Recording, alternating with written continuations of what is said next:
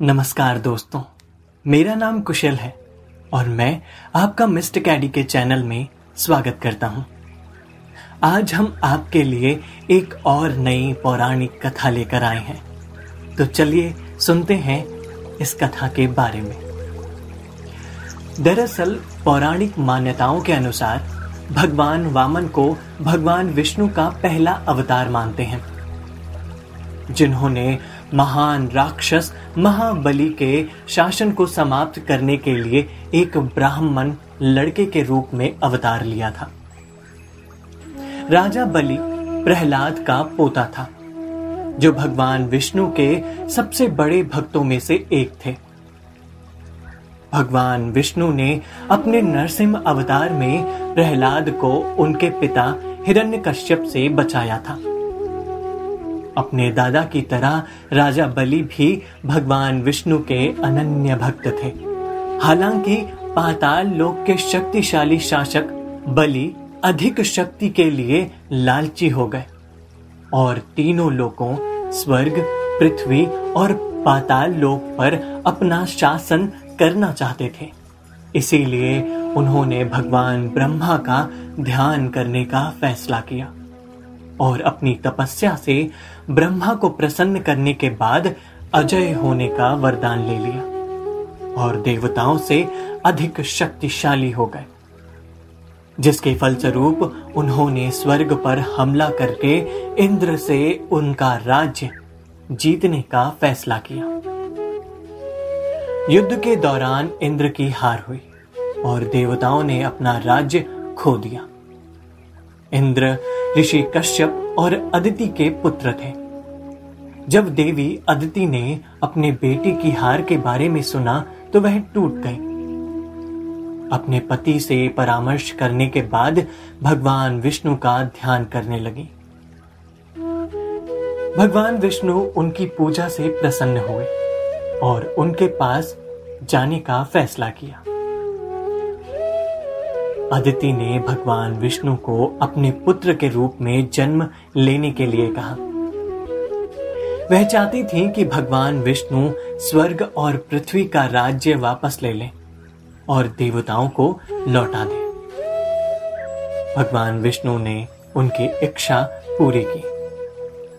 जल्द ही अदिति और कश्यप के घर भगवान विष्णु ने जन्म लिया। अपने जन्म के बाद उन्होंने अपना स्वरूप बदलकर एक छोटे ब्राह्मण लड़के में बदल दिया। ब्राह्मण लड़का बौने की तरह आकार में बहुत छोटा था। इसके बाद उन्होंने बलि के पास जाने का फैसला किया। राजा बलि राक्षस होते हुए भी बहुत धर्मी राजा थे।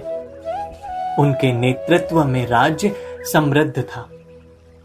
वह सभी के प्रति बहुत दयालु थे।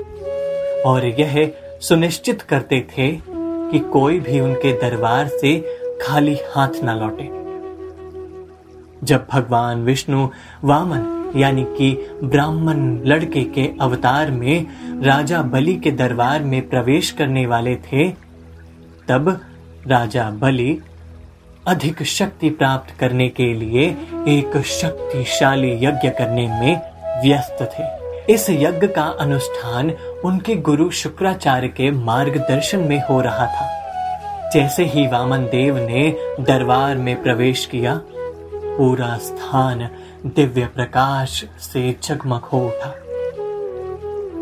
राजा बलि जानते थे कि यह बालक कोई विशेष ब्राह्मण है, न कि कोई साधारण ब्राह्मण। उन्होंने वामन देव को सम्मान के साथ आमंत्रित किया और एक विशेष आसन प्रदान किया। फिर उन्होंने वामन देव को अपनी इच्छा व्यक्त करने के लिए कहा। उन्होंने घोषणा की कि ब्राह्मण लड़के द्वारा जो भी मांगा जाएगा, वह उसे दिया जाएगा। यह सुनकर वामन देव ने उन्हें ज़्यादा कुछ नहीं, बल्कि अपने तीन कदम रखने के लिए पर्याप्त भूमि की चाहत रखी। इस पर राजा बलि राज़ी हो गए। यह एक अजीब अनुरोध था, जिसके कारण ऋषि शुक्राचार्य को एहसास हुआ कि यह बालक कोई और नहीं, बल्कि भगवान विष्णु है। उन्होंने बलि को यह कहते हुए चेतावनी दी कि भगवान विष्णु स्वयं वामन अवतार में उनका पूरा राज्य छीनने के लिए आए हैं। उन्होंने शुक्राचार्य से कहा कि वह पहले ही वामन देव की इच्छा पूरी करने के लिए सहमत हो चुके हैं। इसलिए वे पीछे नहीं हट सकते। अगले ही कुछ क्षणों में वामन देव आकार में बढ़ने लगे और जल्द ही वे अनंत आकाश को छू रहे थे। पहले चरण में उन्होंने पूरी पृथ्वी को ढक लिया। अपने दूसरे चरण के साथ वह पूरे स्वर्ग में चला गया। अब उनके तीसरे कदम के लिए कोई जगह शेष नहीं बची। फिर उन्होंने राजा बलि से पूछा कि वह अपना तीसरा कदम कहाँ रखें? क्योंकि कोई जगह शेष बची ही नहीं थी। राजा बलि ने प्रभु के सामने झुककर अपना तीसरा कदम अपने सिर पर रखने के लिए कहा। क्योंकि वह एक मात्र स्थान था जिस पर उसका स्वामित्व बचा था। राजा बलि के अनुरोध को स्वीकार करते हुए भगवान विष्णु ने अपना पैर राजा बलि के सिर पर रखा और उन्हें पाताल लोक में धकेल दिया। इसके बाद स्वर्ग और पृथ्वी का राज्य देवताओं को वापस कर दिया गया। भगवान विष्णु अभी भी राजा बलि से प्रसन्न थे, क्योंकि वह एक अच्छे दैत्य थे। उन्होंने बलि को आशीर्वाद देने का फैसला किया और उनसे वरदान मांगने के लिए कहा। राजा बलि ने अपने दादा की तरह भगवान विष्णु के उपासक होने के कारण भगवान विष्णु को पाताल लोक में ही रहने के लिए कहा। राजा बलि हर दिन भगवान विष्णु की पूजा करना चाहते थे। भगवान विष्णु ने उनकी इच्छा को पूरा किया और बैकुंठ धाम को छोड़कर उनके साथ रहने लगे।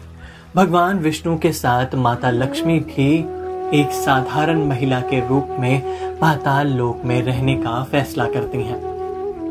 एक बार जब राजा बाली ने उनसे मुलाकात की और उनसे पूछा कि वह क्या करना चाहती हैं तो माता लक्ष्मी ने कहा कि वह पाताल लोक में रहना चाहती हैं, क्योंकि उनके पास जाने के लिए और कोई अन्य जगह नहीं है।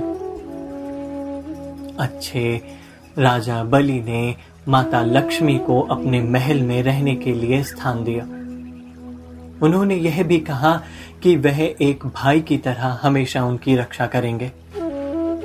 माता लक्ष्मी की उपस्थिति में राजा बलि का राज्य समृद्ध और भाग्यशाली हो गया।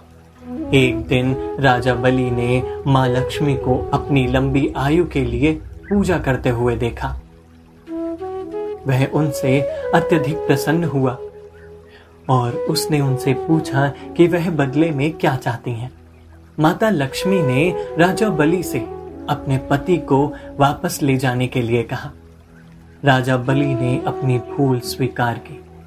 राजा बलि अब भी भ्रमित थे और तभी देवी लक्ष्मी अपने स्वरूप में वापस आई और कहा कि वह बैकुंठ में भगवान विष्णु को वापस ले जाना चाहती हैं। राजा बलि को अपनी गलती का एहसास हुआ और उसने भगवान विष्णु और माता लक्ष्मी को वापस जाने दिया। तब से ऐसा भी माना जाता है कि रक्षाबंधन के त्योहार की शुरुआत देवी लक्ष्मी के, देवी लक्ष्मी ने भाई राजा बलि के हाथ पर रक्षा का पवित्र धागा बांधने के साथ की थी और तब से यह त्योहार मनाया जाने लगा। दोस्तों, आज के लिए बस इतना ही।